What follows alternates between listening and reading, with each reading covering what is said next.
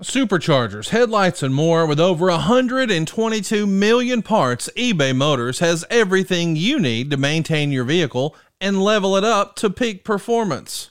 And with eBay Guaranteed Fit, your part is guaranteed to fit your ride every time or your money back. Stay on your A game with all the parts you need at the prices you want. It's easy to bring home huge wins. Keep your ride or die alive at ebaymotors.com. Eligible items only, exclusions apply. See ebaymotors.com. Another day is here, and you're ready for it. What to wear? Check. Breakfast, lunch, and dinner? Check. Planning for what's next and how to save for it? That's where Bank of America can help. For your financial to dos, Bank of America has experts ready to help get you closer to your goals. Get started at one of our local financial centers or 24-7 in our mobile banking app. Find a location near you at bankofamerica.com slash talk to us. What would you like the power to do? Mobile banking requires downloading the app and is only available for select devices. Message and data rates may apply. Bank of America and a member FDIC.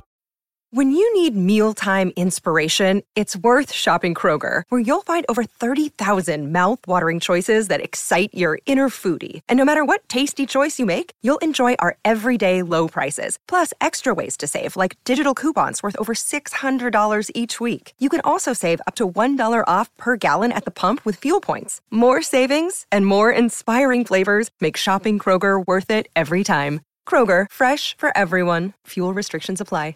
NMLS number 65084, equal housing lender. Phew. Christmas is finally behind us, but are you dreading those credit card bills headed your way? Well, here's a pro tip. Don't get stuck making minimum payments in the new year. SaveWithConrad.com can help you get rid of your credit card debt just like that. Oh, and we're going to get you the best deal on a mortgage you've ever had. But how's this for starters? No payments until March. You don't need money out of your pocket or perfect credit, so find out how much money you can save for free right now at SaveWithConrad.com. Welcome to something to wrestle with. Something to wrestle with. Bruce Pritchard. Bruce Pritchard. Well, you know. That's not a rib. She pooted. She pooted. Is that a rib? No, yeah, but me. There's no box of gimmicks. Rumor and innuendo. I don't deal in rumor and innuendo. And, and was he there? I was there. Say something. I don't give a shit. I ain't scared. I ain't scared of shit. Fuck him. You, Bruce. I love you. take the cheese. Double cheeseburger. You take the bread. Double cheese. Well, you know. And then double mayo. You know, it's called chicken salad. Double onion, mother. Oh, You're nothing but an egg sucking dog. Throw it in your Google machine. Goddamn, kid. God damn it. What the hell show you got there? I need more. Ooh, something to wrestle with. Con Bruce Pritchard. Y the second most recognizable athlete in the entire world today. Conrad Thompson. What happened when? Huh? What would Vince say about that? Well, hey, Vince. tell me, yeah. Gosh, your arms look good tonight. Yeah. You're so big. Yeah. Let's go. Bullshit. Welcome to Wrestle Man. Welcome to something to wrestle with. Something to wrestle Something to wrestle with. Something to wrestle with. Bruce Pritchard. Hey, hey, it's Conrad Thompson, and you're listening to Something to Wrestle with. Mm, Bruce Pritchard. Bruce Pritchard is here. What's going on, man? How are you? You don't know that. I got to tell you, man, people were starting to get worried. I, I, I, I can't tell you how many. I get DMs every day. Is Bruce okay? How's Bruce? Can you give us an update on Bruce? Buddy, we've missed shows here or there, but this time, not only did we miss a few shows, but man, folks were all over saying Bruce is this and Bruce is that, and he ain't here, but he is there, and here's what's going on, but it ain't this and it ain't that. What's going on, Bruce? You all right? I'm fucking great. I'm you know here here's here here's here's the funny thing, man. And you and I have talked through throughout all of this shit, man. I I had a great vacation in Cabo. Uh, we got to be the last guest at this incredible fucking house, man, on the beach. Hey, when you were there, man, did the dude go out and rake the uh, On the sand beach every day? Every day. Isn't that crazy? Holy cow! I mean, look, guys, I'm just a, a humble little guy from Texas. I don't get to go to these fancy things. Conrad had been there like I think he goes at least every other week or something to this mansion on the beach in Cabo. But I had saved up for like nine years to be able to spend a couple of days there. And I was absolutely blown away. Uh, it was it was paradise on earth, man. It was it was absolutely insane. Well, hang on now. You were shitting your brains out or something. You had something going on. You had a I little. did. I did. I got a little bit of uh, of Montezuma's revenge there, but it didn't stop me, man. It was it was uh, it was what it was, and I had a incredibly beautiful, uh, just picturesque, panoramic, incredible uh, view every single day. Um, good friends and my whole family, and we had we had an absolute blast. So so to to address some of the rumor and innuendo and just complete horseshit um, out there in the in the wrestling media, if you will, um, for years, and I, and I will go back to the '90s. Shit, I'll go back to the '80s. I would always save my vacation till the end of the year so that I could take vacation around Thanksgiving and, and Christmas. yeah. It steals a couple of extra days because if you do it close to Christmas, okay, and if Christmas is, you know, it's an extra day off type thing. Um, then when I got married, my wife's birthday is uh, latter part of November, so it's always around Thanksgiving. It's her favorite holiday, and so I'd like to take that time off. And this year, I took it at a time we didn't have two Smackdowns. Right. Um, we we pre-recorded and we had a, a comp show, so I wasn't. There was no TV to go to in general, so I had my vacation time during that time to where it looked like, hey man, Bruce hasn't been here for oh my god, three TVs in a row. Um, when and then I got the flu. Yeah. I, I just I got the flu and I was uh, running a fever and not feeling well. So we've got a great team and an incredible, uh, just an incredible support system and team that that was there. I think I missed I missed uh, three TVs, three TVs. Well, but also too, when you didn't, we didn't have a podcast because you did lose your voice, and, and another Yeah, well, I time, did lose my voice. Yes. another time you busted an eardrum or some such, Yeah. and then you were shitting and getting. So I mean, listen, there was a time when you called me and I said, Bruce, when was the last time you felt well? But there's all these whispers. Did he have this? Did he have that? I'll have you know, you tested negative every time. Yeah, I, I, you know, dude, I'm, I'm good, and I did, I, I did bust an eardrum in the middle of all that. Yes, that was a, that was an extremely fun experience. Um, But, but so I, yeah, I share that because if you busted an eardrum, probably shouldn't be wearing headphones. If you have laryngitis, you probably can't talk. So the result was Bruce is not a TV and he doesn't have a podcast. He must be dead.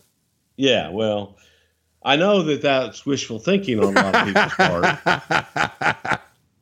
But unfortunately, I'm still alive and kicking and, and, and rocking and rolling and uh, all that good stuff, man. So, you know, no worries, and and uh, we'll we'll see how long my voice holds up today, and do whatever it is we got to do. What else have we missed? I, you know, I, I I did talk to you. We texted more because I was uh, there were a couple days there that I don't think I got out of bed, but um, what else is going on since we last visited in the world of the world? Well, you sent me a drink that I can't get in Alabama for Christmas, and we greatly appreciate that. Megan had about three sips and she was ready for a nap. Uh, so good job there. Appreciate that. And You're welcome. And uh, we had Christmas, we had New Year's. Alabama's in the national title game this coming Monday night. So Yeah, but that's always the same, isn't it? unfortunately, I won't be watching Raw this coming week, but everybody else should be because uh, it's going to be second verse, same as the first. Alabama's going to beat Georgia, no surprise. And uh, yeah, I mean, There's no need to watch that crap. So what else would you watch? Right. Yeah. So you would watch Raw and see what's shaking bacon because all of a sudden, Brock Lesnar is our Raw champion. I don't think anybody saw that coming when day one was announced. well, you never know, man. Everything, uh, anything can happen on any given day. By God. Oh, I, I need you to hit me with an old Vince McMahon. Anything can happen. I don't know if I can do that. Goddamn, pal. In the World Wrestling Federation, you know. Yes. Anyway, here's the deal. Anything can happen here on something to wrestle because we're broadcasting from the Blue Chew studios. Try Blue Chew free when you use our promo code wrestle at checkout. Just pay $5 shipping. And today, Bruce, we're covering the masterpiece, Chris Masters. Chris is going to turn uh, 39 on January 8th. So this Saturday, as you're listening to this, tomorrow will be his 39th birthday. Believe it or not, his story begins at the age of just 16 for Ultimate Pro Wrestling. When he first starts training there, man, Rick Bassman and the WWE, you guys have some sort of relationship. I mean, from the Ultimate Warrior to John Cena, and there's been so many talents. Samoa Joe went through there. Now Chris Masters. Rick Bassman has uh, quite the resume of folks that he helped get in the biz, does he not? Well, you know, first of all, happy birthday to Chris Masters because Chris is a loyal listener of the show, and uh, I want to wish him a very happy birthday this Saturday. Um, Rick Bassman, man, you know, Rick had a school in outside of Hollywood, California. Um, everybody that there weren't a plethora of places to go and learn the craft. Rick had a spot um, in Southern California where a lot of guys would go to be discovered. There were, you know, every bodybuilder in the world, every wannabe, whether you were an aspiring actress that wanted to wait tables during the day or thought that maybe you could make your name in the world of acting by becoming a wrestler or diva, whatever the hell it was at the time, that Bassman had a place for you to go. And Rick was really the only game in town. I don't know, you know, there were times that Rick had some good trainers and, and not so good trainers. There were there were times I don't know that it was absolutely the the best training facility, but I tell you what it was, it was really the best for seeing some of the giants and seeing uh, people that you may not ordinarily find that were looking for a place to go. You know, John Cena comes from there. Uh, Bassman and Warrior and WWE, that had absolutely nothing to do with that. I think just Warrior passed through there. Um, and one of, was one of Rick's first, you know, quote, "Oh my God, I, I trained the warrior." And if you're going to brag about that, then woo. Uh, um, but it was it was a place to go and it was a place to be seen. So when looking for uh, talent, Southern California, the other thing that Rick did for us that was extremely helpful is, man, I could call Rick on a Tuesday and say, "Hey, man, I'd like to have an audition. I'd like for you to pull together." um, give him any description of, of anything, and Rick could pull together, man, a, a casting in a matter of days because he had really great connections that he was in the Hollywood world. If you needed a big man for a stunt man or you needed a big monster in a movie, Rick a lot of times was the first call in Hollywood. They'd say, "Hey, do you have any guy that's uh, six foot nine, three hundred ninety pounds that could fill this role?" and he would send them four guys. You know, uh, so that was that was really the the relationship, and that was where Rick was really you know invaluable in many ways to us because it was a place to go, and everybody knew go to UPW, and chances are you could get looked at by WWE, and in addition to that, you could get a movie role, you know, along the way. Today's episode is brought to you by Geico. Do you own or rent your home? Sure, you do. And I bet it can be hard work. But you know what's easy? Bundling policies with Geico. Geico makes it easy to bundle your homeowner's insurance or renter's insurance along with your auto policy. It's a good thing, too, because you already have so much to do around the house. Go to geico.com, get a quote, and see how much you could save. It's Geico easy. Visit geico.com today. That's geico.com and we thank them for sponsoring today's podcast. How about this for timing? Chris starts training the same day as John Cena, but ends up getting hurt and he winds up being out for three months. The WWF at the time were recruiting out of UPW, and Masters decided at the time to get into bodybuilding and working out, which led him to focus on that for three years. When do you remember Chris Masters coming across your radar? I remember Chris. I, I can't tell you the year, but I remember when Chris first started training because he was young and just had a desire to be in the business. And that's one thing that when you're looking at talent, you're looking for people in the business. Someone that has desire is a huge, huge deal. I want to mention he gets signed by the WWE in October of 2003, and from there he's sent to Ohio Valley Wrestling, and he'll be known from that point forward as Chris Masters. Who do you think would have made the decision to sign him? Is that like every other wrestler in the last 20 years? Is that a JR hire?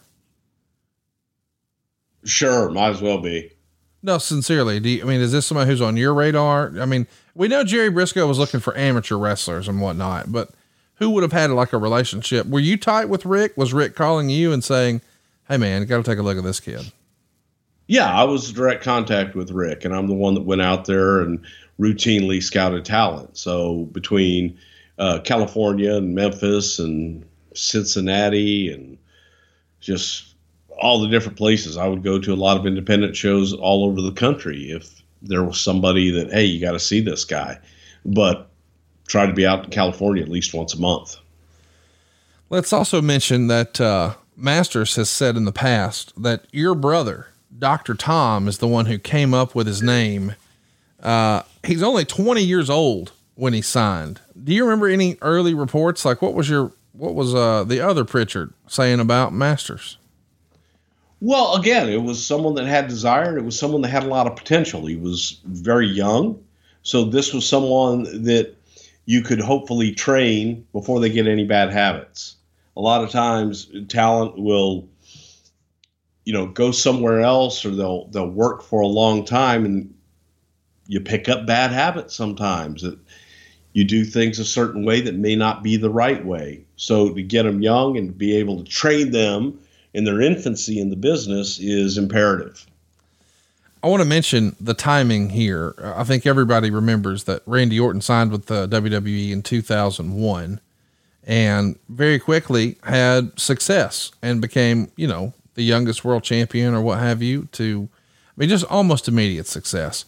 What I'm driving at here is Randy Orton was not without a little bit of growing pains, and a lot of that's probably largely due to his age. Are you skittish about signing someone who's just 20 years old, or do you view that as a positive? Both. It's a positive, but regardless, anyone that is 20 years old, my kids are 22 years old, you are always going to have a, a, a maturity issue. It's just you, you have to get out and you have to experience life. And in this business, at 20 years old, to be put out on the road and to be away from home, be away from your support system is challenging. So you you have to keep that in mind when you're recruiting someone that young that all right, guess what? They can't rent a car at 20 years That's old. what I was going to say. You got to be 25 to rent a car. So you have that issue. You need you need the buddy system. You need to be able to pair them up with someone that's going to kind of take care of them. You want to try to get them a mentor that's going to take care of them on the road, not abuse them on the road, and and hopefully not get them into any bad habits as well. So it is. It's a double edged sword. You want them as young as you can get them, so that you can train them and be able to teach them from the ground floor However, at the same time, you no different than college football, man. You've got some young kids that are still maturing coming right out of high school. Once they graduate college at 22, 23 years old, you go into the NFL, man, that's a whole different world. Yeah. You're, you're dealing with you're dealing with men, you're dealing with adults, you're dealing with the big boys. And that can be a heavy trip for some people that some can handle it, some can't. Talk to me a little bit about uh, his work the first time you see it. Uh, you know, again, Rick Bassman signed stars. He he knew what WWE or F whatever wanted look wise, uh, but I wouldn't say that there were a bunch of fantastic in ring workers, five star match Jones type performers that came through UPW. Oh, five star Jones. Oh, five star. You know what I'm oh, talking five star Jones. About. certainly you can agree that there's probably a difference in the way Rick Bassman trained a wrestler versus, say, your brother or Lance Storm, right? Absolutely. That was why the desire to, to get them out of there as soon as possible and uh, to bring them into the fold. And, and it wasn't just UPW. I think that that was any place, you know, from an independent yeah. circuit. You got to have them learn the WWE way. Yeah. So, what do you think of his in-ring work the first time you saw him? Hey, he's green, but he, I see something. Or did you think, well, oh, we got a lot of work to do? We had a lot of work to do. We had a lot of work to do, but but you know, Masters had a look, and he was able. He appeared to pick it up pretty quickly. So it was some guys have a presence, some guys don't. I think that Rick Masters can walk into any room still to this day and Rick's going to look like somebody. You mean Chris? You were you were combining. I, am saying Rick. You're saying Chris. Bassman. I mean Chris Masters. Yeah. Yes. You combined Bassman and Matt. I know what you mean. I I sure did. So I miss I misspoke there. Goddamn. well, here's what the reason I was asking about the work. I, I saw a lot of early comparisons when he was first coming onto the scene to Lex Luger. Now, the difference being Lex Luger did come in and have very quick success. I think he started in late 85 and, you know, he was on TBS in early 87. So he was very quickly uh, on the big scene and, and getting magazine covers, and, and it was all based on the look. I think the difference between a Lex Luger and a Chris Masters is Lex Luger was here to make a living, make some money, and, and, and move on down the road. Whereas, boy, Chris Masters is a super fan his whole life. He just loves this shit, right? Yes, and that that's where that that word desire comes into play. Yeah. Where Chris really wanted Chris wanted to be a star and Chris wanted to do the work and be as good as he possibly could be. So in that it just regard, wasn't it just wasn't I want to be I want to be, you know, Chris Masters and I want to make movies. Right. It was man, I want to be a WWE star. If you're keeping up with wrestling these days on social media, specifically Twitter, man, it feels like the uh, the battle lines have been drawn, and a lot of wrestling fans feel like they have to pick a side. And I think the result of that sort of mentality is there's like a double standard. You know, if one company does something, the other guys jump on it, but if their favorite company did it, it would be okay. That double standard just, uh, man, that sucks. And you know who else sucks? Those big box retailers who take care of all your auto parts in your neighborhood. Here's what I'm talking about. If you cruise down there and you've got your name on your shirt because you're a professional mechanic, they're going to give you a better deal than if, say, I wandered in as a do it yourselfer. I'm going to pay up to twice as much for the same parts. That's not fair. That's crazy. Why in the world would I pay twice as much for the same part? I don't.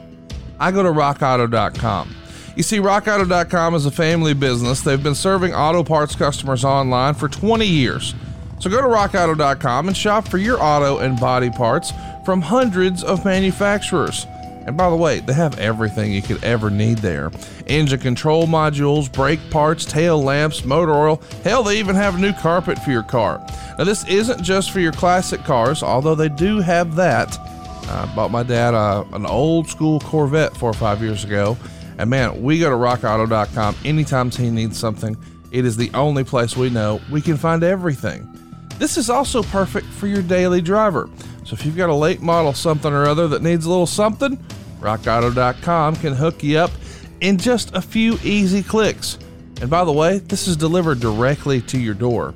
You see, the rockauto.com catalog is unique and remarkably easy to navigate, so easy that even my dad can do it. And you can quickly see all the parts available for your vehicle and choose the brands, the specs, and the prices that you prefer. But best of all, the prices at rockauto.com are always reliably low and the same for both professionals and do it yourselfers. Why spend up to twice as much for the same parts? Amazing selection, reliably low prices, all the parts your car will ever need. It's rockauto.com.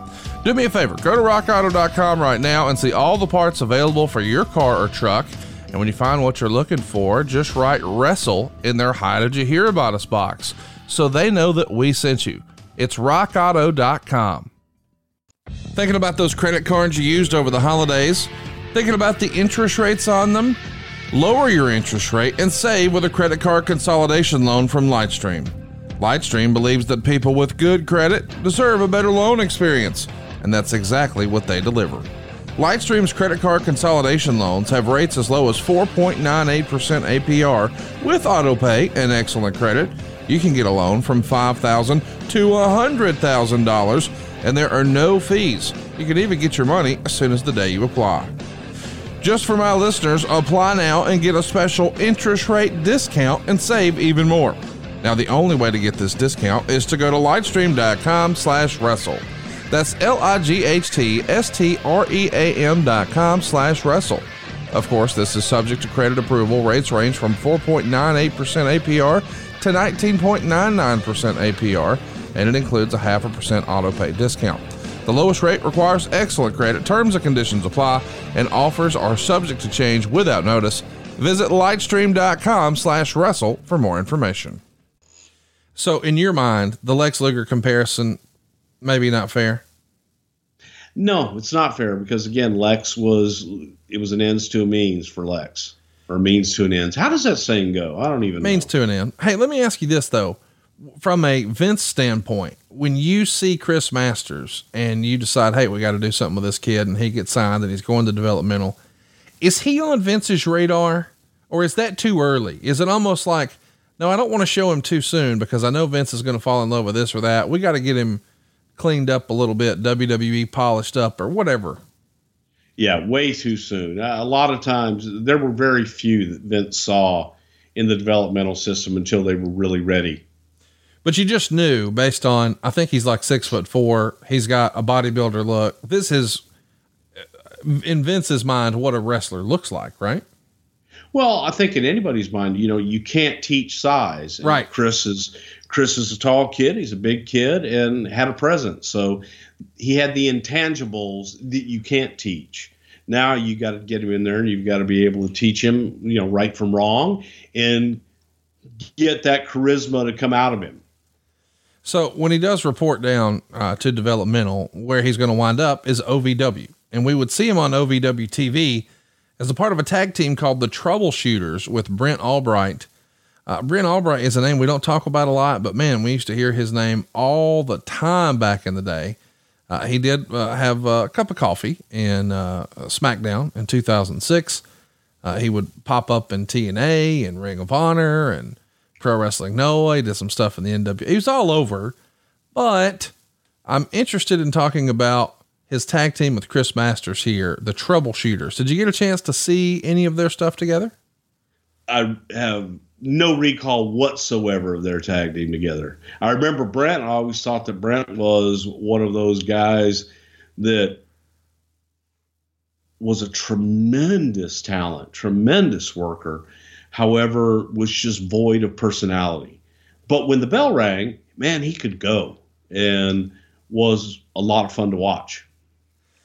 I want to ask about uh, the reports. It's reported in the Observer at the time and a few other places that Meltzer and others thought maybe Masters was lacking charisma.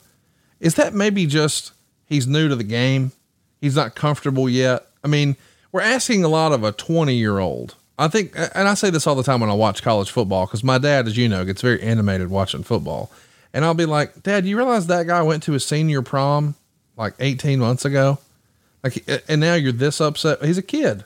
So as a 20 year old in under the bright lights and the critical eye of professional wrestling, yeah, he's probably got to get comfortable being in that space, right? you can judge charisma in, in many ways. And again, I, I don't, uh, I don't view Meltzer's judgment is is anything other than. Sorry, fuck man.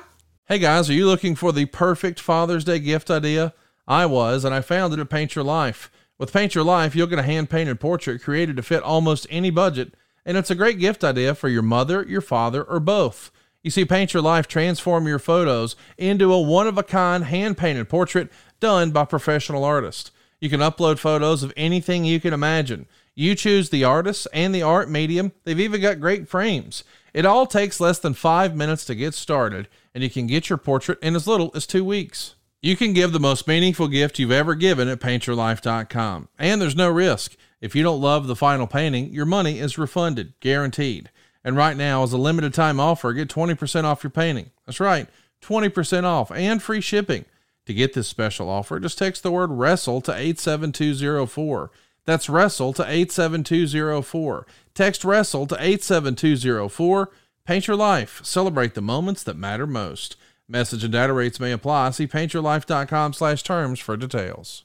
Afford Anything talks about how to avoid common pitfalls, how to refine your mental models, and how to think about how to think. Paula, while certainly you can mess up on a million dollars a year, it is far less likely than it is on $30,000 a year. Right. I would meet wonderful people that were struggling with a budget that was super tight. It was 100% you need to make more money. Make smarter choices and build a better life. Afford anything wherever you listen.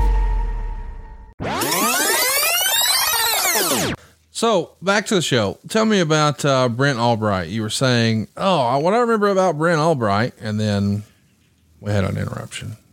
Okay. I'm rolling right now, just whenever. Oh well, I'll tell you what I remember about Brent Albright was Brent was was one of those guys that could have a match with anybody. Yeah. Go out, great worker, excellent worker, had personality once the bell rang, but was completely void of personality you know before the bell. There just wasn't a lot of charisma. There wasn't a lot of personality to get anything out of brent but you wanted it for him so bad because he was so good in the ring. And just couldn't just couldn't find it. Just couldn't get it on air. So did you feel like from a chris master standpoint that all he was missing was the right quote unquote gimmick? Like we, we know we have a specimen. We know we have the passion of a super fan. He is young, but man, maybe it's not going to be the troubleshooters, but if we can find the right thing for him, we got something here. Yeah. And, you know, you wanted to be able to put him in a position that he could work with top hands and that he was able to work with a more experienced talent than obviously he was, but also anybody that in OVW that could train him as well. But I think that Chris had promise. Chris had, you know, that kind of it that you were looking for. All right, Bruce, let's talk about something that you and I have uh, talked about for a while here on the show hair loss. Now, I've shared with you that earlier this year I turned 40. Right before that, I took my parents to the beach for their anniversary. And as I saw my 63 year old dad getting into the pool, I noticed he was uh, think Tony Schiavone described Arn Anderson's as a flesh colored yarmulke. And I was a little nervous, Bruce. Hey, man, I knew my dad was gray, but he can't be losing his hair too. That's not good for me. And then I remembered, Bruce, there's only two FDA approved medications that prevent hair loss. And I knew that because our friends at Keeps offer both. Keeps has a simple, stress free way for you to keep your hair. I started doing it in April. You should too. You've got convenient virtual doctor consultations and medications delivered straight to your door every three months, meaning you don't even have to leave your home. It's also low cost, Bruce. Treatments start at just $10 a month and Keeps offers generic versions. They've got discreet packaging and proven results. Keeps has more five star reviews than any of their competitors, Bruce. But, but I hate having to go to a doctor to get that stuff, man. Now it's showing up at your house. Come on, doesn't get any better than that. And here's the thing I want to remind everybody don't wait until it's too late. Prevention is key. Treatments can take four to six months to see results, so act fast. If you're ready to take action and prevent hair loss, go to keeps.com slash wrestle to receive your first month of treatment for free. That's keeps.com slash wrestle to get your first month for free. That's keeps.com slash wrestle. Keeps.com slash wrestle. Look, we're all adults here, and some of us choose to use nicotine to relax, focus, or just unwind after a long day. Lucy Nicotine is a company that was created to help nicotine users find a cleaner option and feel better about the ways they consume nicotine. Their latest product is slim nicotine pouches, which contain pure synthetic nicotine and provide the same satisfaction that nicotine users expect without any tobacco at all. Lucy Slim pouches use the newest technology for synthesizing pure nicotine in the lab, none of the tobacco, and all of the nicotine satisfaction. Lucy Slim pouches include both coconut oil and gum base to provide a soft, fluffy texture that enhances the flavor and doesn't dry out your mouth. They come in three strengths 4, 8, and 12 milligrams. And they have three exclusive and delicious flavors spearmint, mango, and cool cider. This has been a game changer for some folks in my life who have found now a cleaner way to get their nicotine fix. Prior to this, man, everything in their life was determined by, well, you know, we had to figure out whose car we were taking, what restaurants we could go to, what hotels we would stay at. Not anymore. Slim nicotine pouches have been a game changer. It's 2021. Don't compromise when you're choosing your nicotine products. Go with the newest tobacco free options from Lucy. Something to wrestle with, listeners. Go to lucy.co and use promo code WRESTLE to get 20% off your order of Lucy Slim pouches or any other Lucy products. That's lucy.co and use the promo code WRESTLE at checkout. Also, I have to give this disclaimer warning this product contains non tobacco nicotine. Nicotine is an addictive chemical. Lucy.co and be sure to use that promo code WRESTLE. I want to mention too, from a um, a developmental standpoint, Johnny Ace is involved with the promotion, and hypothetically, if he got a look at Chris Masters, what do you think he would say? Oh, he's good, and he cut his hair. He, You know- he used to have a joke about Vince's arms. Oh, they're not nearly as big as Vince's arm.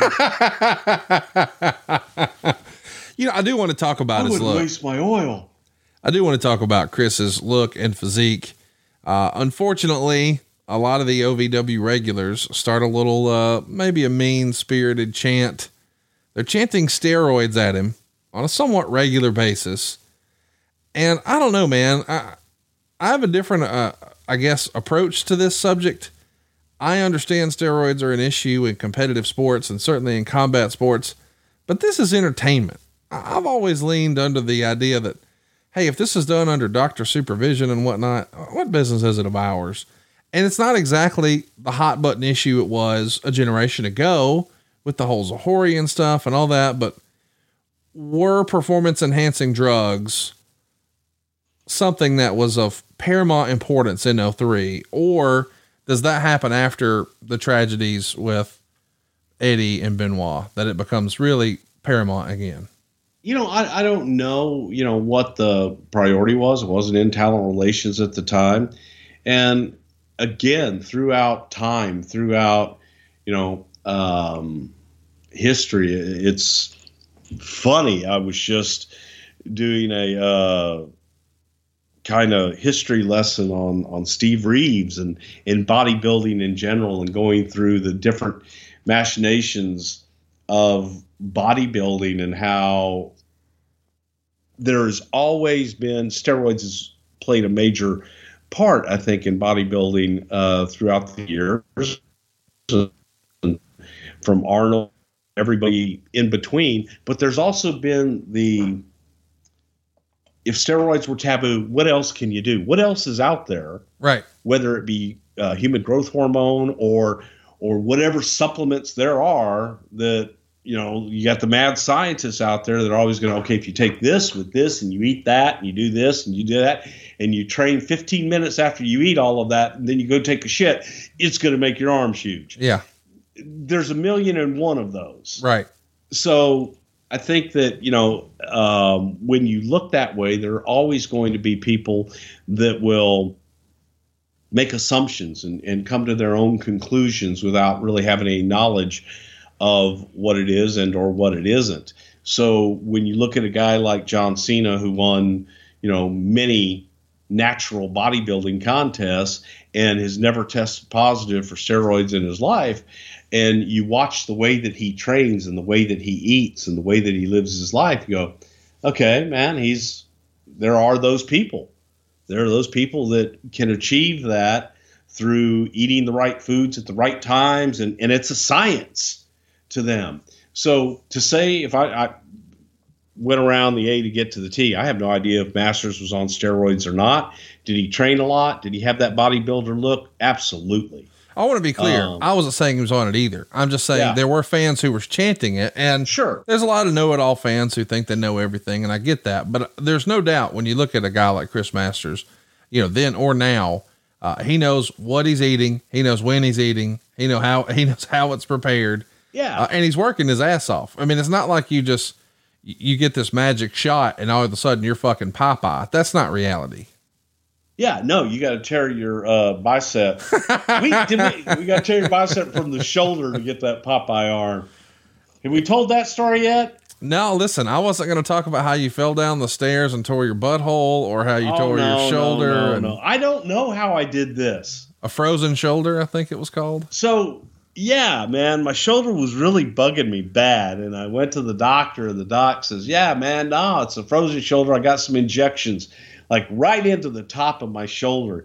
And it relieved the pain, but I couldn't lift my arm up kind of beyond my shoulder height. And it was really, really bugging me. And I came home from TV late one night and I was in the bathroom and getting ready for bed. My wife looks at my arm and says, Oh my God, what did you do to your arm? And I'm like, What?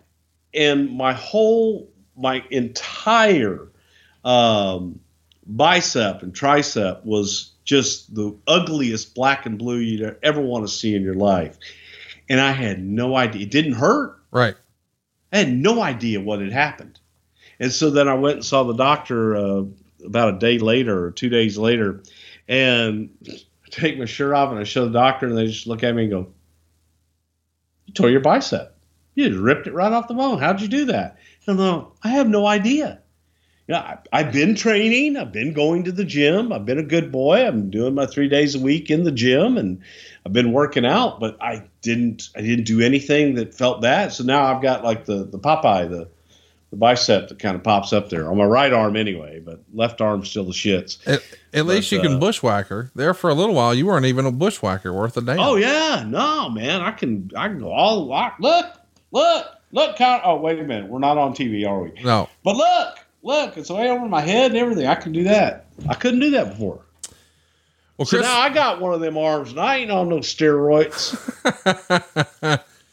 Well, a lot of the guys here in OVW have uh, a lot of appreciation for what Chris has been able to do with his body. So much so that, as the story goes, Matt Morgan started referred to him as the masterpiece. And Chris kind of liked that idea. So he sat down with Jim Cornette and explained the whole masterpiece name. And what do you know? That's how it happened. This masterpiece, Chris Masters persona. What was the communication like when something like that happened in OVW creatively with the talent? Would that go through Johnny Ace or go through you, or how would that be communicated up the ladder?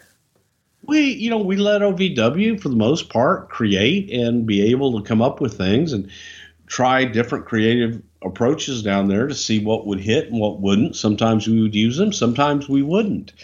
And um, we watched the TV show we saw the different guys and how they were progressing in their training and who was getting better and who wasn't. So that that was it. I mean, that was all. But you look at him and the masterpiece name fit him perfectly. What did you think when you saw the presentation of the masterpiece, the whole ring entrance, the music, the whole deal? I actually I thought it was great because Yeah. again, it fit. It fit Chris. Yes. It was like if you're going to look at him and and you were going to chisel that statue, um, that's what you chisel. That would be your masterpiece. I get from that standpoint why people compared him to the narcissist persona of Lex Luger. Similar in that regard, but not in any other way. Yeah, pretty much. Just and again, just from the the bodybuilding physique. Yeah. Yeah. Uh, there's always a worry, you know, I would imagine that you're calling up someone too soon before they're ready. I mean, we've seen that happen over the years with a few guys where it's just too much too soon, which is a story a lot of times in wrestling. Were you concerned with Chris Masters being so new to his wrestling career? I mean, there's a lot of guys like Stone Cold was a wrestler for what, eight years before he really got a big break with the WWF. And now, what do you know? Chris Masters is going to be there before he can legally drink a beer. Well, let me give you the my philosophy on this in, in general is that sometimes you're going to look at someone that may have it. They may be able to put everything together and perform and, and be be that unique performer that you're looking for. If you go back in history and go to the early 90s through you know the mid 2000s I would venture to say that every single talent that was brought up from development on first impression when they were brought up was they're not ready. Right. Okay, they may not be ready, but you're never going to be ready for the show until you go to the show and find out. So that was always my philosophy. I, I would agree. You know what? They're not ready. But can you get them ready? Can you accelerate this thing? Can you put some gas on it and um, find yourself a real experienced driver to be able to fine tune that machine and and get it ready?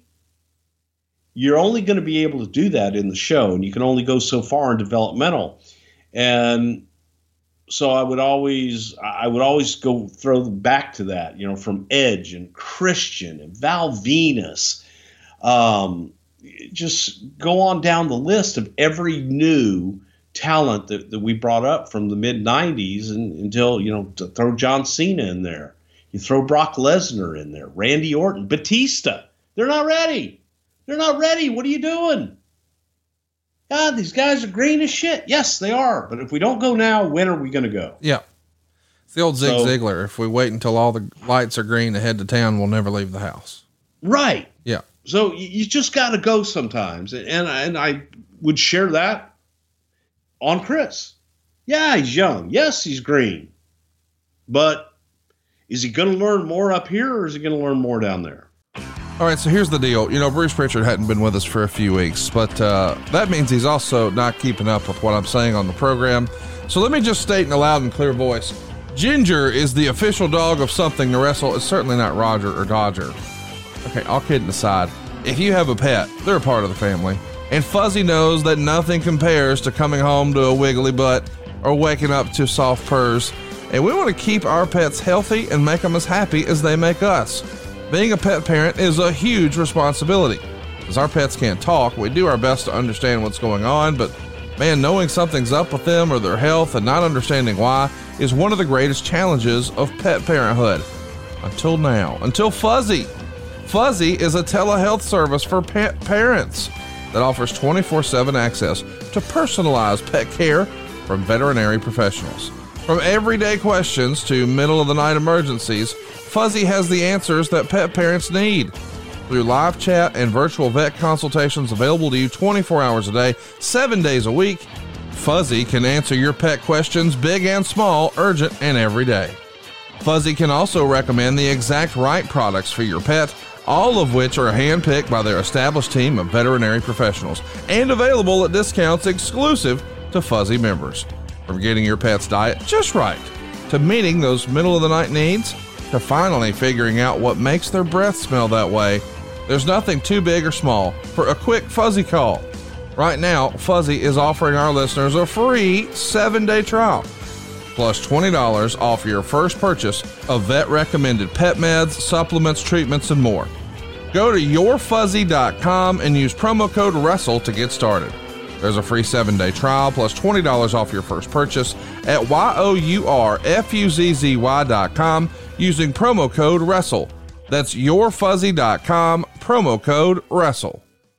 Okay, so it's new year, new me, and all that jazz, but I want to tell you about something that our friend of the show, Eric Bischoff, has been telling me about for years. It's Kratom. Now, I have to admit, I had no idea what in the world Kratom was until a few years ago, but it turns out I'm way behind. You see, Kratom is an all natural herb related to the coffee plant that's been used in Thailand for centuries. Kratom helps energize your mind and relax your body. A lot of people say it just helps me feel good. that has certainly been the way Eric Bischoff approaches it. Eric Bischoff actually uses this a lot of times before we record 83 weeks. Now, what I'm talking about, of course, is Super Speciosa. Super Speciosa only has one ingredient pure kratom leaf. And here's what we're talking about this is going to allow you to focus. It certainly helps Eric focus whenever we're talking about granular details from 25 or 30 years ago. It gives him the opportunity to focus. A great friend of the show, Cassio Kid, he uses Kratom to relax. Uh, he thinks Kratom is a, a great alternative when he's looking to wind down at the end of the day. People use Super Speciosa for a lot of different reasons, but here's a few other ideas that you might find a need for Super Speciosa.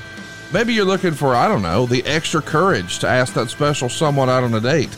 Maybe you need the gumption to go ask your boss for a raise. Maybe you need to run that extra mile. Kratom is often used as a pre workout, and we recommend Super Speciosa. For beginners, we recommend capsules because they're easier to use. We also recommend the green strains, they are the most popular. By the way, I want to mention if you've never tried Kratom before, Super Speciosa has a 100% satisfaction or your money back guarantee. We've recently made a change at Super Speciosa as well. The code I'm about to give you can be used again and again, and you're going to be able to use this code to continue to save money. How much money? Well, check this out. Try Kratom right now and get 20% off. Go to superleaf.com forward slash wrestle and get 20% off with the promo code wrestle. That's getsuperleaf.com forward slash wrestle and use the promo code wrestle for 20% off. You got to go check out Super Speciosa. I want to mention these statements have not been evaluated by the FDA. This product is not intended to diagnose, treat, cure, or prevent any disease. But, buddy, they've been using Kratom for centuries in Thailand, and it's about time you did. And we recommend Super Speciosa at getsuperleaf.com forward slash wrestle.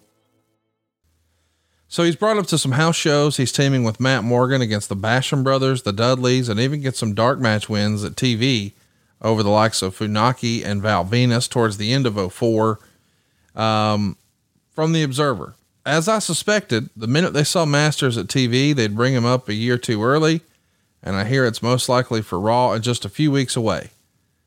It's getting pretty good now when I predict the mistakes a month before they do them, but then again, I did say every way they could botch up the invasion angle before the angle ever got started, and they did everything I expected and worse, including spending the money I figured they'd eventually spend for Bischoff, Flair, and Goldberg a year later, and botching their potential even after botching the invasion.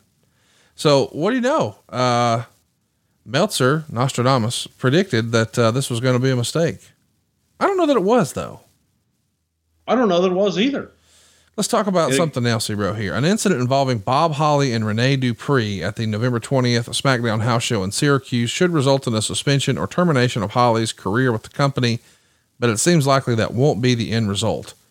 The description of the incident is that during a Dupree and Kenzo Suzuki tag, ma- tag match under hardcore rules with Holly and Charlie Haas, with no apparent provocation, midway through the match, Holly smashed Dupree with a ridiculously hard, hard chair shot to the head, which left the chair dented.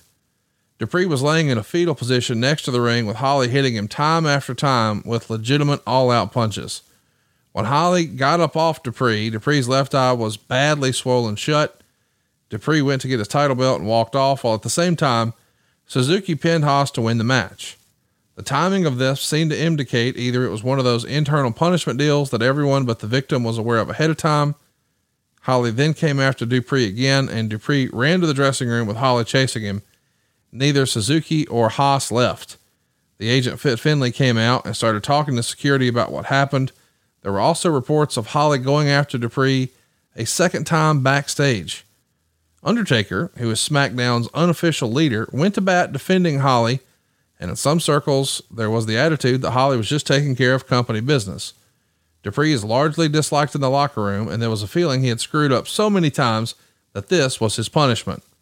All this makes perfect sense within the mentality that a lot of wrestling has had forever, which is another uh, another example of how internally there is a really screwed up and outdated about the mores of this business. However, at the November 23rd SmackDown tapings, Holly worked a dark match, and had to put over the developmental wrestler Chris Masters, who was expected to be called up to one of the main rosters within weeks. Dupree, with his eye looking a mess, worked a SmackDown match, losing to Rey Mysterio. So, a lot to unpack here. Uh, I think we've talked about the Holly Dupree thing a, lot. It was uh, a personal issue between the two of them. Uh, he clearly took it too far. Uh, it is rather old school, but it is what it is. But it's an interesting story that dovetails nicely here because Rene Dupree was another guy who was brought up really, really young, had a great look. And now, if I'm Chris Masters thinking, wait a minute, he just beat up the new guy, the young guy, and now I'm the even younger guy. I don't know about this, but Chris Masters, perhaps as quote unquote punishment, whatever that means, gets the win. I got to think if I'm Chris Masters and I see what's going on with Rene Dupree, I'm pretty fucking nervous about this opportunity now again, you know, we we talked about it ad nauseum uh, before, and I, I, don't remember the incident at all. But I think that you know, Masters had nothing to be nervous about. Well, it's just a lot for a young person. You know, I'm getting ready for my TV debut. This is my big chance, and I take a look at another guy who's similar age, and I'm like, oh lord. And then how about this? The first vignette of the masterpiece Chris Masters airs on January 10th, 2005 on Monday Night Raw. At this point, do you think you guys already had the master lock like figured out? Hey, here's what, here's going to be his finish. Here's what we're going to call it, all that jazz. I believe so. Yeah. I think that, you know, when we were looking at him just in general and you look at a finish, what, what's something that someone can do to everybody and the master lock is a damn, first of all, have you ever been put in a full Nelson? It's no joke. Um, it's real.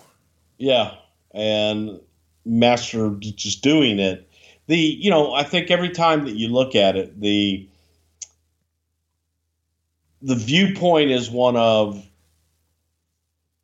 Ken Patera used to do a swinging uh, full Nelson. Impressive as hell. Ken Patera was also one of the strongest men in the world. Mm. Had ungodly strength.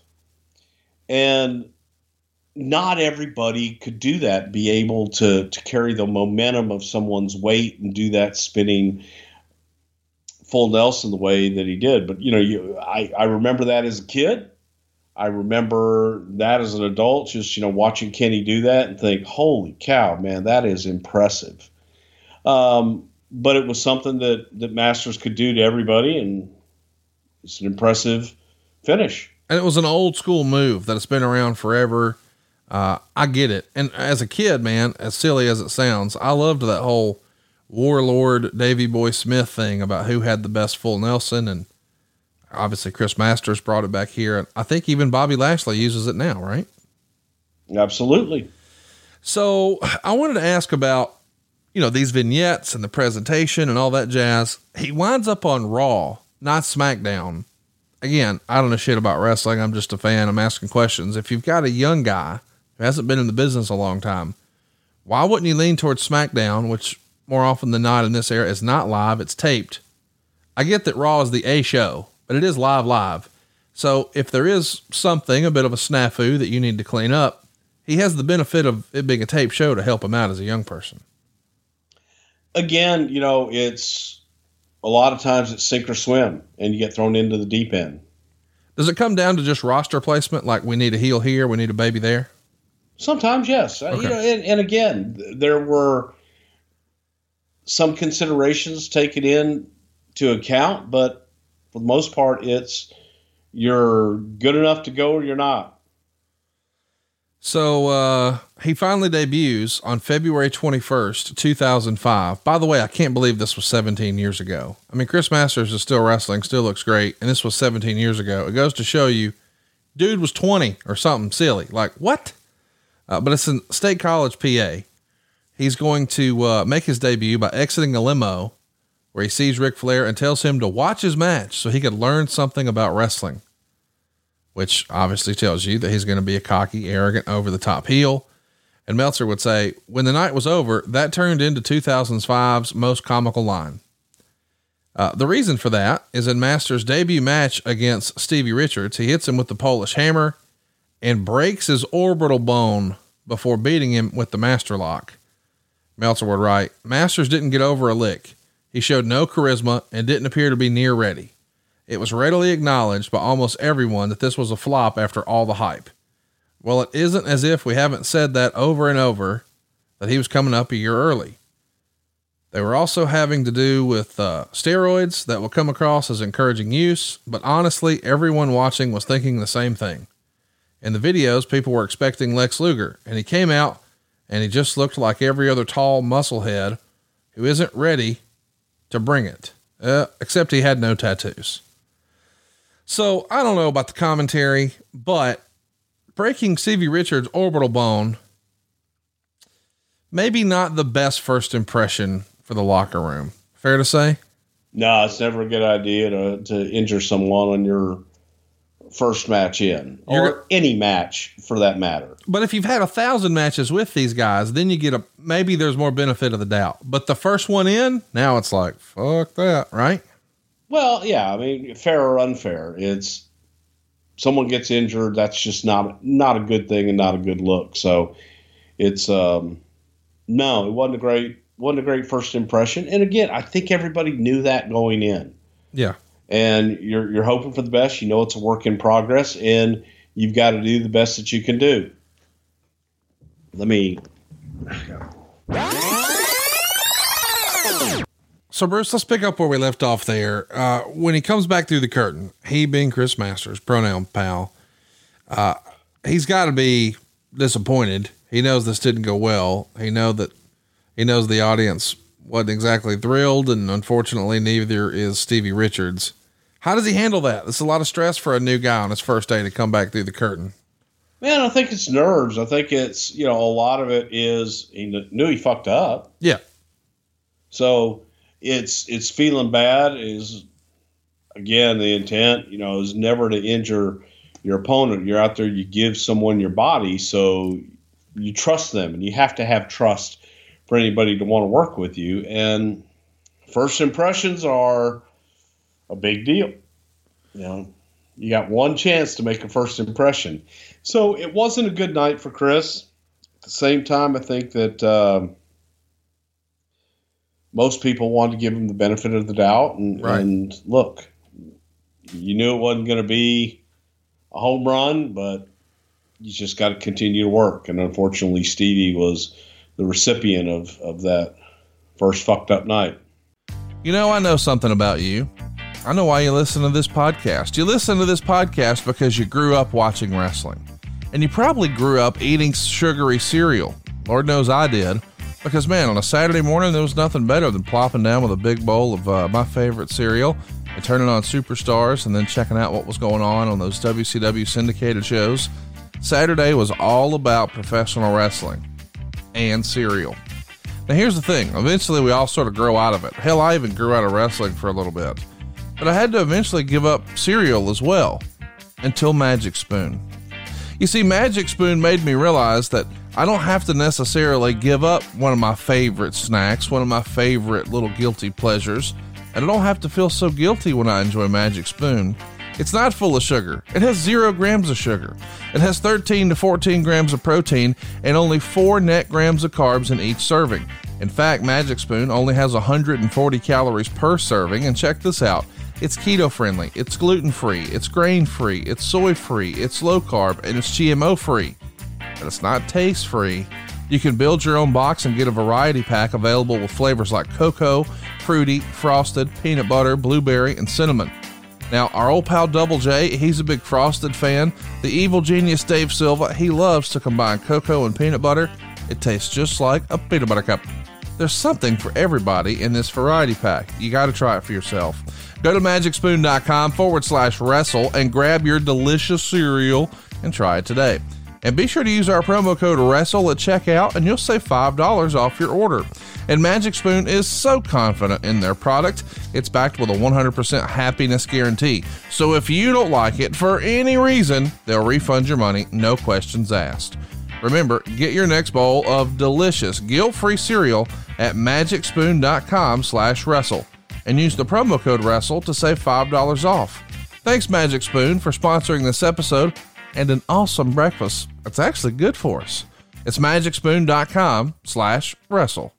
Hey, real quick, it'll just take 30 seconds. Go to ConradReviews.com. I know what you're thinking. You hear my commercials for I can help you save money at SaveWithConrad.com, and you think that's too good to be true. We've got over 500 reviews. We're averaging a 4.69 review, and it's all because we know how to make saving money fast and easy. Don't take my word for it. Check out the reviews from all over the country for yourself, and then find out how much money you can save right now for free at SaveWithConrad.com. NMLS number 65084, Equal Housing Lender. SaveWithConrad.com.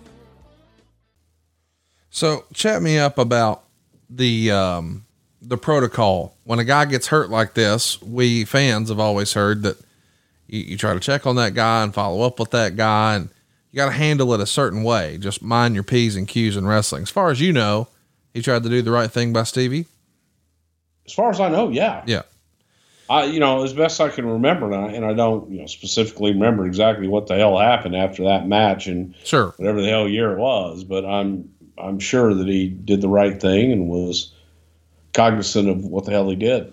I'm just saying, if you're a new guy and you're the young guy, and they know that you're relatively young in your wrestling career, there's probably going to be a certain amount of ball busting in the locker room anyway. But after this, whew, the volume is turned up. Uh, when is the thought? Well, you're going to get guys that are going to also be telling you, you know, uh, every time that you go out, just reassuring, making sure you know what the hell you're doing, and and doing whatever they can to make it right. Um, when do you remember the thought process of having Masters be the guy who doesn't have his submission move broken set in place? Like, was that the idea from day one? Like, who can break the Masters lock or nobody can break the Master lock? Or when do you come to, does that just happen organically? Yeah, it does. You know, as you, you begin, um, it just depends. I mean, you know, really, really depends. But I think it just kind of happened organically. Big guy, you know, different ways to get him over, and and you kind of figure it out. I do like something that you did in this era where you had not just the performers, not just WWE wrestlers who are participating in this, but now fans in the crowd. Of course, they're plants, but still, that's old school fun. Nobody can break this, not even that guy, right? Yeah, you know, it goes back to you know, stole it from. Obviously, it's been done all over the place with, with different holds and different things, but uh, the Sergeant Slaughter Cobra Clutch Challenge, right? You know, Pat Patterson finally, you know, being being the one to fight out of it and do all of that shit. So it was a different way. It hadn't been done in years. Different way to get somebody over. So Masters finds himself being in a big spot at WrestleMania 21, being the last man eliminated by Booker T in the pre-show battle royal. Uh, so no, he didn't win the thing. And yes, it's the pre-show, but still considering how early he is in his career, this means the company has some confidence in him. And at Backlash 05, he's going to have his first appearance on an actual pay-per-view. He's going to put uh, Melissa Coates from the crowd in the Master Lock Challenge. Coates at the time was in OVW. Uh, she's the former wife or girlfriend or fiance or what have you of Sabu. And sadly, she passed away in 2021, but she had a phenomenal bodybuilder look. And of course, Masters beats her too.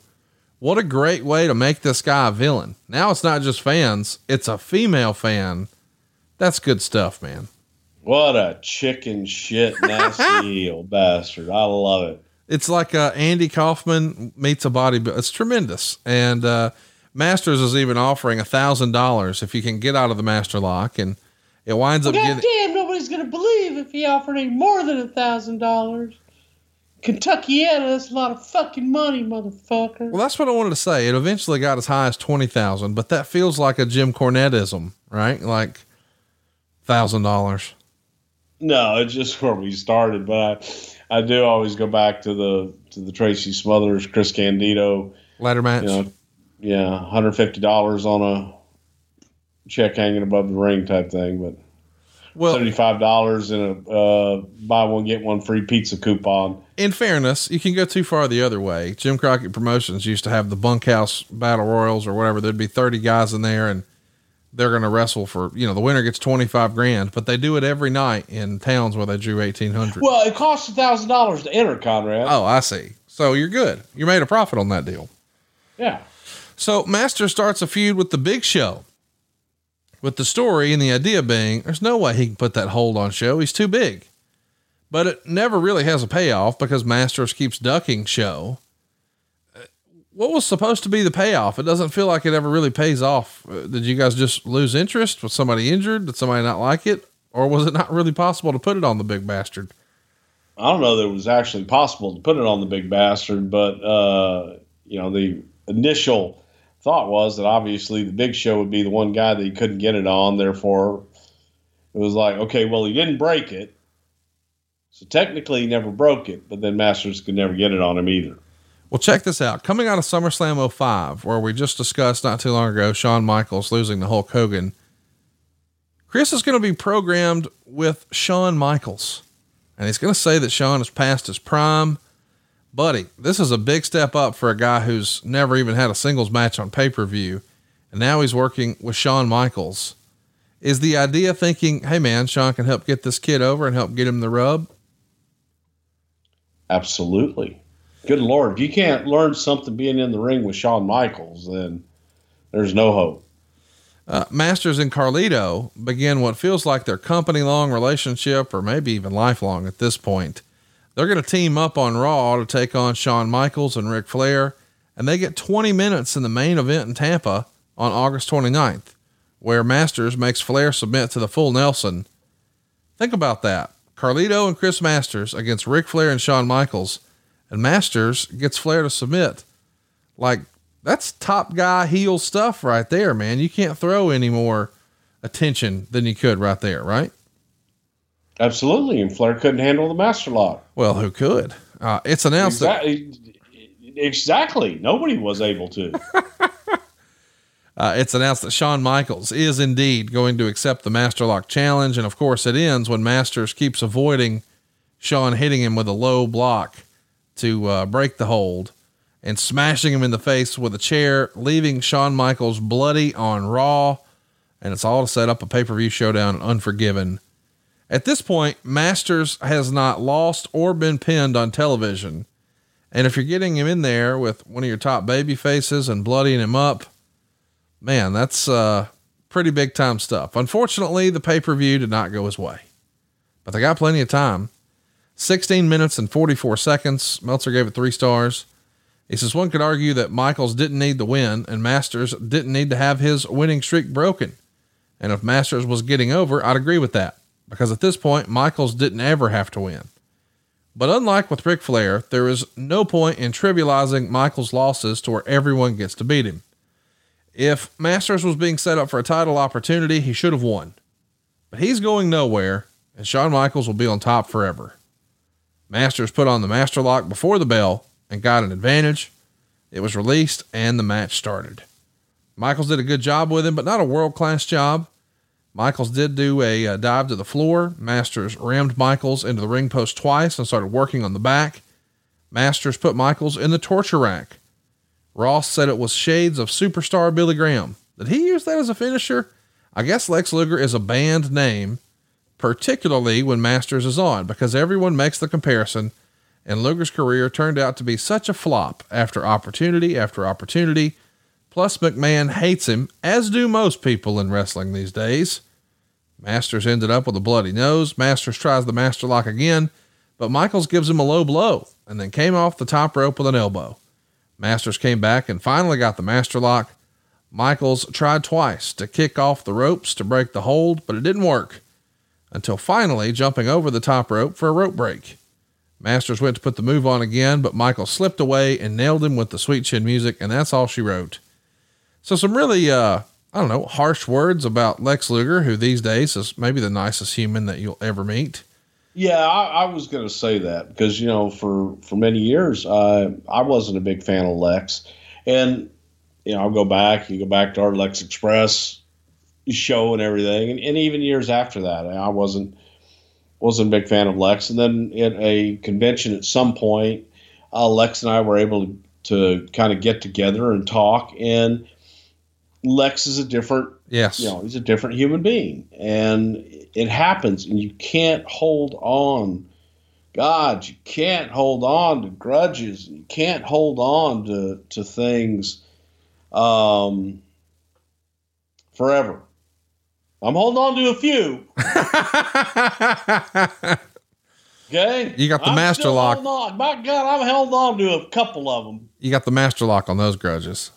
Yeah, but you know, I, I'm I'm sure you know I'm I'm getting up there, and uh, for the most part, man, I, it's it's not even worth it. But I'm glad that Lex kind of turned his life around, and he's not the same person that he was that people disliked. Let me ask you in hindsight, should Masters have won here? I mean, in reality, it means a lot to him. It wouldn't have mattered all that much to Shawn to lose. Or do you think you guys were ready to throw the baby out with the bathwater, so to speak? No, not at all. But I also think that at the same time, it was the right thing for Shawn to win. It also, at some point, you have to teach someone how to lose too. Yeah. It it goes back to when I think of people sending in tapes and all this shit. They'll always send you, you know, highlights and high spots and things that they do well, and they never lose. Yeah.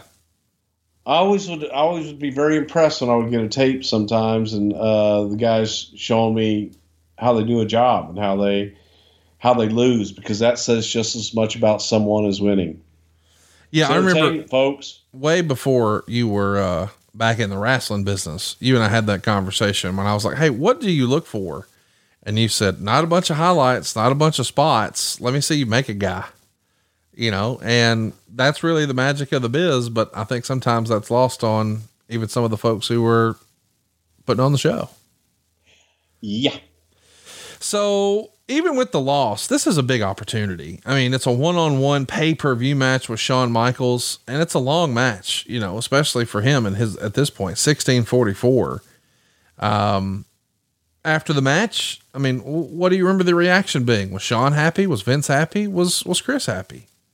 I think it was obviously the best match Chris had ever had. So I think that there's at least hope that okay, you know, with the right leader in there, that Chris can follow and maybe we can get something out of him. So after this, Sounds good. Masters is going to invade SmackDown in the run up to Survivor Series, but we have an interesting set of circumstances. Masters is to team with Edge and take on two of five SmackDown wrestlers voted on Taboo Tuesday. Edge ends up dropping out and is replaced with Gene Snitsky. Now there's an option for a SmackDown wrestler to team with Rey Mysterio to take on the team, and it's between Matt Hardy and Christian, and Matt Hardy gets the win. I bring this up because it's Christian's last appearance for the company before leaving for TNA. Um, any memories of this? Christian leaving for greener pastures we- here? Well, first of all, uh, no one knew that Christian was going to TNA. Christian just had not re-signed and was going to take some time off to get himself together. His contract was up, and I think there was still hope that uh, Christian wouldn't leave. I see. So it's kind of six and one half dozen the other. So Masters winds up losing to Mysterio in the match. And to me, as an outsider, as a fan, it felt like Chris Masters' stock within the company was dropping, considering he's teaming with Gene Snitsky. And I'm not trying to disparage Snitsky, but Lord knows it wasn't his fault. But he was right there to lose and take care of that. I mean, now Masters has lost twice and not just one time. But it didn't feel like Snitsky had any momentum at this point. Am I wrong? Well, same thing. I think that you know losing doesn't end your career. If you know how to lose and you can get people over, then that's a very valuable asset. Well, how about this? It's not over with. Masters gets his first main event at Survivor Series on the Raw side against SmackDown. It's Shawn Michaels, Chris Masters, Carlito, and the tag team champions, which is Big Show and Kane. And they're going to be taking on the SmackDown team of Batista, Randy Orton, uh, JBL, Bobby Lashley, and Rey Mysterio. Mysterio winds up pinning Masters, and SmackDown wins the match. And I would say it feels like he's stalling out, but to your point, can't win every night. So the next night on Raw, he's actually a part of the main event again. But boy, is it some stiff competition. John Cena and Kurt Angle in a three way. So, as you may have guessed, Chris is going to submit to John Cena's STFU, which is Cena's debut of the move. But the whole point of putting Masters in this is because he's a submission guy, and so was Kurt, right? And so now Cena can show off his new submission move. I kind of like that. That's good stuff. Exactly, and you're you know you're looking at. It was also established submissions with Kurt and the ankle lock, Masters with the master lock, and it was a way for Cena to show, okay, hey, I'm not a just a brawler, and I've got a submission move as well. There's an interesting thing that happens in this era with Raw. I want to bring this up. It's the trial of Eric Bischoff. Uh, upon being called to testify on the stand for Bischoff's defense, he's asked to give his name, which he does, and says, I'm Chris Masters. And then he is immediately accused of perjury and disqualified as a witness. And McMahon, I guess, quote unquote, breaks kayfabe and says, Your real name is Chris Mordetsky. That's kind of fun, but a little silly. I mean, what do you think of that in hindsight? Would you have done that again? I don't know. I didn't like it then, so I, I probably still don't like it now. Uh, from there, it's time for uh, him to win a spot at the New Year's Revolution 06 elimination tam- uh, elimination chamber match. Uh, the show is on his 23rd birthday, which is quite an accomplishment. Him and Carlito have been working together until Masters puts on the master lock on Cena, and Carlito hits him with a low blow, rolls him up, and eliminates him. Cena's going to survive, but this is that classic Edge cash in show. Man, what a moment that was. But Masters and Carlito working together constantly. Is this a directive that these guys just like each other, or you're hoping that they're both young and they can help elevate each other? Why did the office put them together so often? Well, first of all, they were friends and they did have chemistry. So being a tag team, I think, was a natural for them. And it was being able to put Chris in, in the ring with somebody who did have some experience, like Carlito, that could lead him and help him out. So Masters and Carlito are going to be put together as the Masters of Cool to take on Big Show and Kane. They're going to be the tag team champions at WrestleMania 23. They open the show, but take the loss when Big Show choke slams and pins Carlito. And after the match, Carlito and Masters are going to argue. And the next night on Raw, Carlito actually turns babyface. And uh, of course, Chris Masters is still a heel. And that leads to a match at Backlash. They get nine minutes and 53 seconds. And Meltzer kind of dug it. He gave it three stars. Uh, of course, Carlito gets the win, as I said, and Carlito is over strong as a face, Dave says, and this match delivered better than expected. At one point, Carlito got Masters in the full Nelson, but Masters broke it.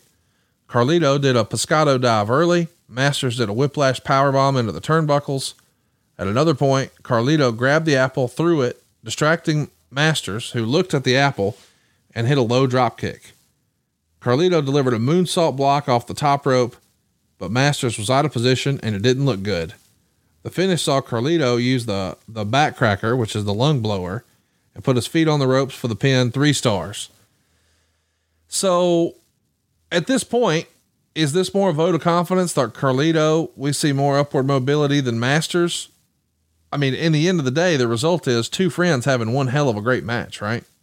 Yeah, they did. And I think more than anything, it was looking at Carlito as a babyface entity and putting the stock in Carlito. Carlito had been a heel since he had come in.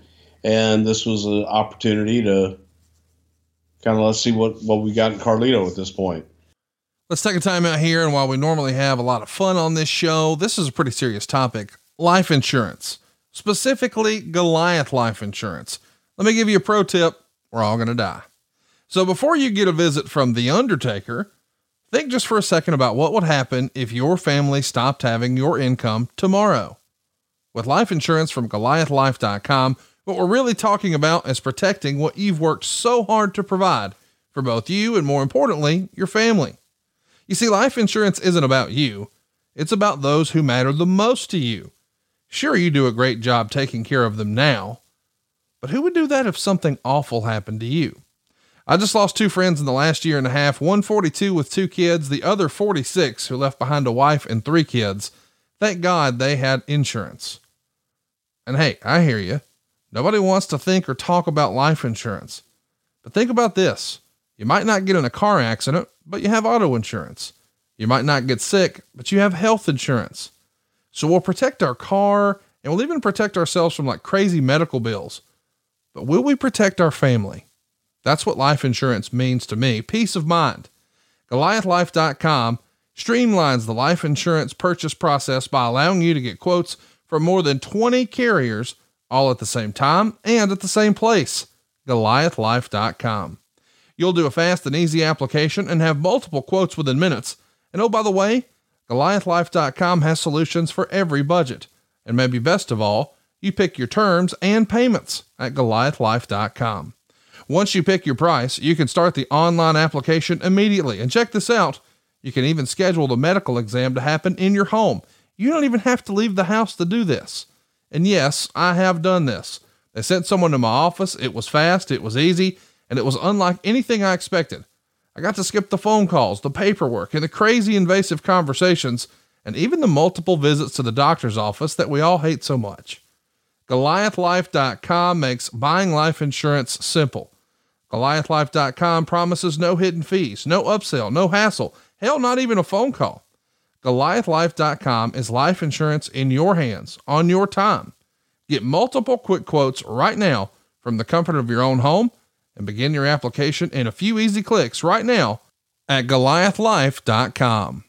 Behind the scenes, I'm wondering if any of Chris Masters, uh, I think the word in wrestling is demons, are coming to a head.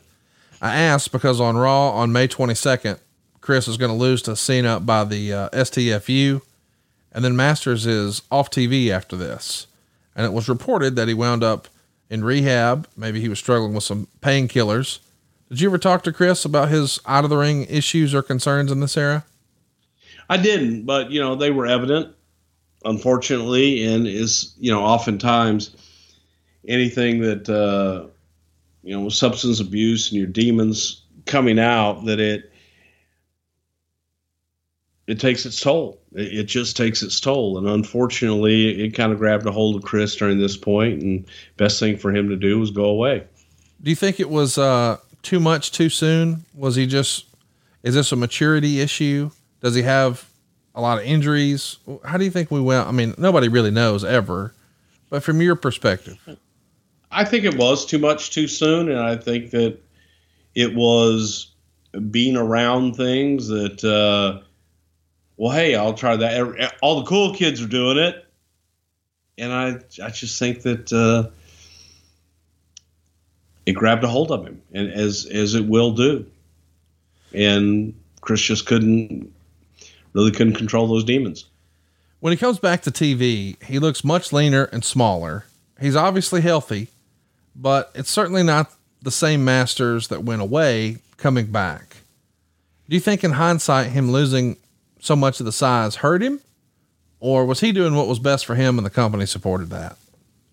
Uh, the company definitely supported him. I think that this is me uh, surmising what I think, and I think that in Chris's head that he wasn't the same mm. with you know a little bit different physique, and I don't know that Chris had fully accepted it at that point. He didn't feel like himself. Maybe you're saying correct.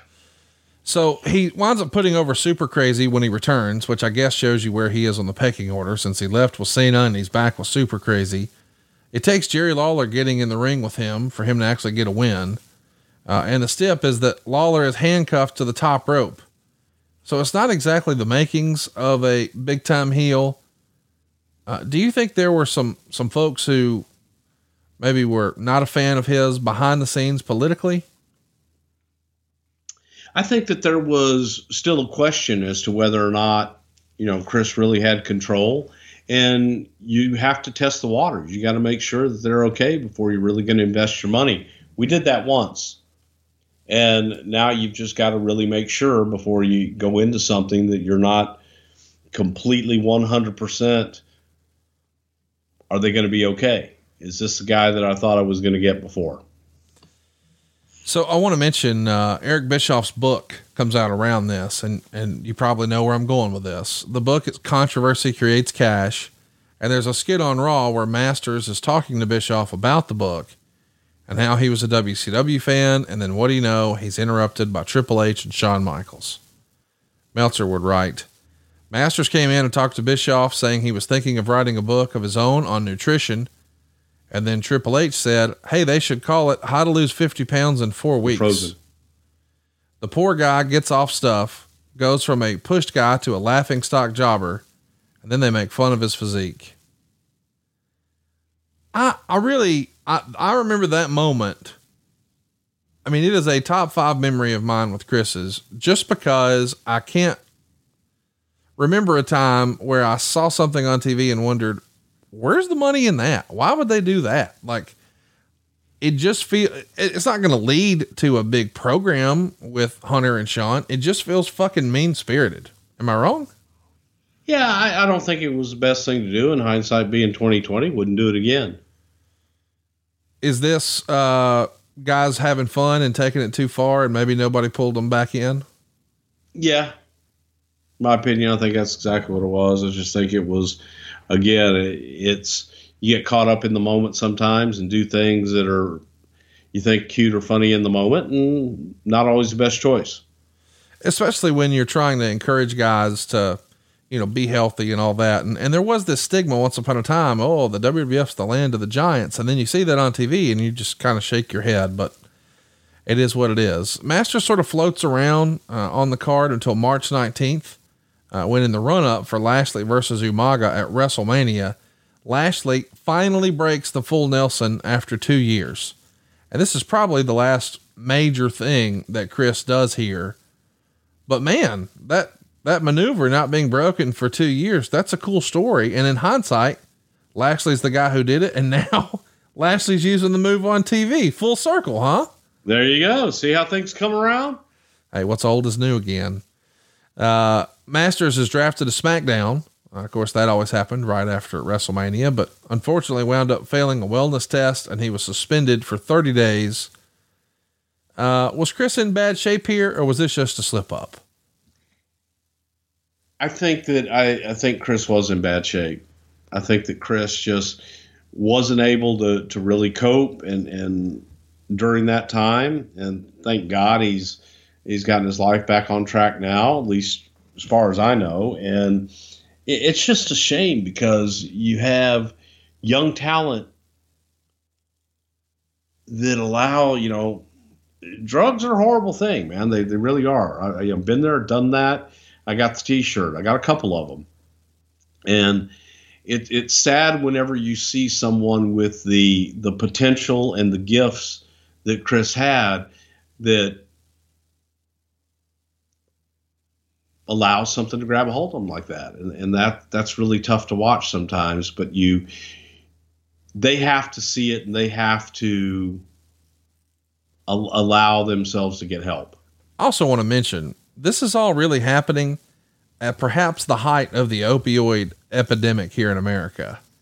I mean, never before have we had access to what we have. Has it been prescribed as freely as it has? And originally it was labeled as, oh, it's not that bad. And before you know it, golly, it hurt a lot of folks personally, professionally, financially, emotionally, spiritually. Uh, there's some great documentaries out there about this. Uh, either way, he returns in October and winds up getting his elbow dislocated in a match before he once again fails a wellness policy. This time it's going to be a 60 day suspension, but ultimately he's released six days later. At this point, was it just time for him to pull the nose up a little bit and come back when he was ready? It was. I think that it was it was time for him to go away and some people say learn a new hold and and get his stuff together. You know, they say in any area of life, especially when it comes to success or entertainment or I mean business, anything, timing is everything. Do you think Chris Masters would have been someone who would have benefited from the NXT system uh, as compared to the OVW system? Oh God, definitely. I think that that would have been able to enable him to at least be in the machine a little bit more, the actual machine. Um, did you keep in touch with Chris after his release? Were you guys friendly? Did y'all spend any time together? I know he loves the podcast, but I don't know what your relationship was with him. You know, I, I ran into Chris uh, a few years after at an event in Houston, and we went out afterwards. A bunch of people went out, and I had the opportunity to sit down and have a couple of drinks with him and just talk to him. And it was there that I saw, you know, a, a completely different guy. I think that he had gotten control of uh, at least the pills, and and he seemed to have his head on his shoulders. And I think that he had also come to the realization that maybe it was too much too soon, too Yeah. early in his lifetime. So that maturity and being able to see that and realize it and understand it said a lot to me that he had grown since the last time I'd been around him uh, internally. And I've seen him, you know, through the years at different autograph signings and different shows through the years. So I think that he has, I think he's done all right for himself. So you wound up leaving the company in 08. He does return in 09, but he's not really pushed or highlighted very much. He's there for a couple of years, but doesn't really do much of note. Uh, he does come to TNA when you had your brief run in 2018 there. Uh, how did he look? Did you get to spend any time with Chris here in 2018? Yeah, I thought he looked great. And I thought, you know, it was one of those situations where you look at him and go, man, if only you'd, you know, come five years later, I think he would have been all right. Or maybe 20 years sooner. Uh, that's what I wanted to ask. I mean, do you think if Chris was not making his debut, say in 05, but it was 85, good Lord, right? Good Lord. Yes. I think he would have been a huge star. Was there something? Still would have needed the maturity. Oh, for sure. Now that's something that, you know, I don't think when people talk about Chris Masters, I think they just forget how young he was. Uh, and, you know, the trappings of success. When you're that young on TV every week, got more money than you've ever had, uh, you're built like a Greek god, you're going to get a lot of opportunities and attention and distractions. And it's hard to be a world traveler and famous and well to do financially. That's a lot of pressure for a young person. It's a lot of pressure for anybody. And you add youth and, and immaturity to it and just being being out. I mean, imagine being out traveling the world at 20 years old with a bunch of grown ass uh, crazy men. And every bar you go to, somebody knows you and is either trying to, you know, buy you a drink or fight you or, I mean, it's a mess. Um, in hindsight, do you think there was something Chris could have done differently to ensure success? Again, I, I think that in the case of Chris, I think that it was just timing more than anything. I want to Just mention timing and poor choices. we uh, we wound up picking Chris because, as we said, tomorrow, as you're listening to this, is his birthday, and all these years later, he's just now 39. I mean, when Flair won the Rumble, he was in his 40s, so there's still a lot of uh, life left in Chris Masters. He's still wrestling to this day. Uh, I believe he is uh, carrying some hardware for the NWA, uh, but his handle, if you want to follow him on Twitter, is at Chris Adonis and you can keep up with all that he's doing there. I do want to mention we had tons of fan questions. This was a really popular uh, topic when it came for us asking for questions. Let's do a few here. Uh, ad free show Slapnut Jordan wants to know Was giving Chris Masters a world title run ever a real consideration? I think a lot of people automatically saw him as a top guy just based on the physique. And I'm sure you've seen it over the years. There's that funny meme of Vince McMahon where he's taking a look at, I believe it was Trish sort of undressing herself and his eyes bug out of his head and then he flips over. But when Chris was posing and he hits the different poses, they would show Vince's reaction like that, like he was so impressed with his physique. I think that's a natural thing. Like I could see Vince giving the big speech. God damn, I could see you at WrestleMania on the poster, that sort of thing, right? I think that anytime you look at a talent, you have to view the potential of what they could be. And in looking at Chris, I could tell you from my vantage point that I would look at the potential of him being a WWE champion. So, yeah. Uh, Ad free shows top guy Arturo wants to know Did Vince ever challenge uh, Masters to a lifting competition? That's kind of funny because we've heard that Vince would push himself and sometimes even like, I want to, I want to wrestle Kurt Angle and just nonsense. Did he ever try to do anything like that with Chris that you know of? You'd kill him, Vince. Uh, ad free show Slapnut David wants to know what was Chris Masters' reaction when he was working with Shawn Michaels in a feud? Was he excited to be working with such a legend at a young age? I mean, this feels like a guy that he would have grown up, you know, watching and sort of hero worshiping, and now he has a chance to work a match with him. I think it was a combination of excitement, nerves, and just overall intimidation. Here's your type of question from uh, ad free shows My Push member Chris. Whose Nelson was Fuller, Warlord, or Masters? It's the full Nelson. Get God it? damn. Isn't it? I See, get it. That's your kind of Full. shit right there. You Full. like that. Yeah. Yeah. So whose was Fuller? God damn it. Uh, Superstar Bill. Ken Patera had the fullest full. All right. So Ken Patera number one, Chris Masters two, Lashley three, Warlord four. Or you got Lashley ahead of Masters? I got Lashley. Lashley ahead of Masters. Yeah, of course you do. Scary. Uh, ad free show Slapnut Eddie wants to know were any superstars or legends considered to take on the Master Lock challenge that they either refused or didn't work out? Now that's interesting because in this same era, you're doing the legend killer thing. So you're bringing back some greats. That could have been entertaining. Bring yeah, I back, wanted Sergeant Slaughter to do it. that would have been fun. Yeah, and and actually, I wanted Sarge to do it, and I wanted Pat to do it. What would Pat have said about that? And, and it was only because of the Sergeant Slaughter, the Cobra Clutch challenge, and then Pat because he got out of it with Sarge. That's fun. That's a deep cut right there, my friend. Yeah. Uh, ad free shows top guy Denovius, shout out to him, says, In your honest opinion, uh, was Chris Masters' downfall due to him being ahead of his time and letting his success get to his head too early in his career? I don't know that I would say that. I'd say demons. Yeah, yeah. I'd say demons were probably his biggest downfall.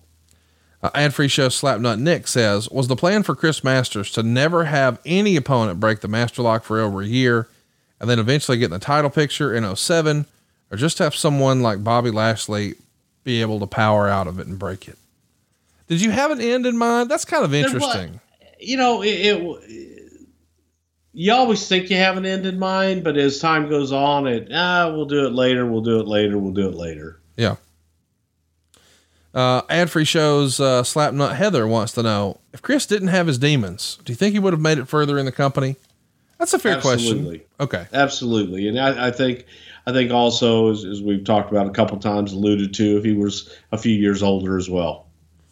Well, I guess the real question is now with him just being 39, uh, as we're listening tomorrow, um, what say you? Do you think he's got another run left in him? Have you seen any of his stuff recently or lately or whatever?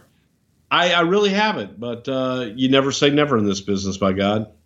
You absolutely never do. And guess what? Next week, we're talking about a subject I thought we would never cover the Royal Rumble 2002. We'll be talking about Triple H's return at Madison Square Garden for one of the biggest pops ever. We're probably going to play that. Uh, then, of course, we'll cover uh, Jericho and The Rock for the Undisputed title, Ric Flair and Mick, Vince McMahon in a ring. I can't believe that's a thing. Flair was supposed to be back just to be a character he was never going to wrestle. And now not only is he wrestling, but he's wrestling Vince McMahon. We're also talking about the brand extension, the NWO, and oh yeah, Maven eliminates the Undertaker. Oh, and Mr. Perfect returns and Goldust. Man, what a loaded show!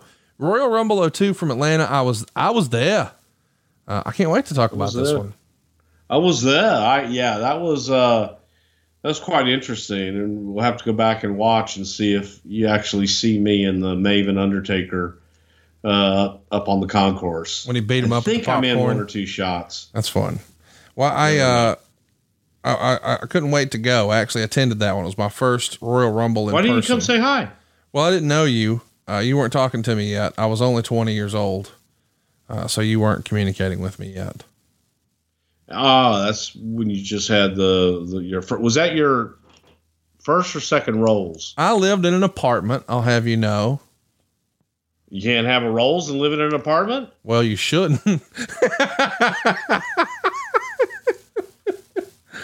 All right, I'm boys. saying eh, it's, Huntsville we're talking about here. Hey, what what's up with the Huntsville hate? You had a great time last I time. have here. hey, first of all, I have no hate for Huntsville. Yeah. I'm thinking that you know my next move when I when I finally retire, I may retire to Huntsville. Buddy, I about got talked uh, Eric Bischoff and Loree Bischoff into at least getting a spot within driving distance. I think that would be cool if me and you and Eric got to hang out on the reg.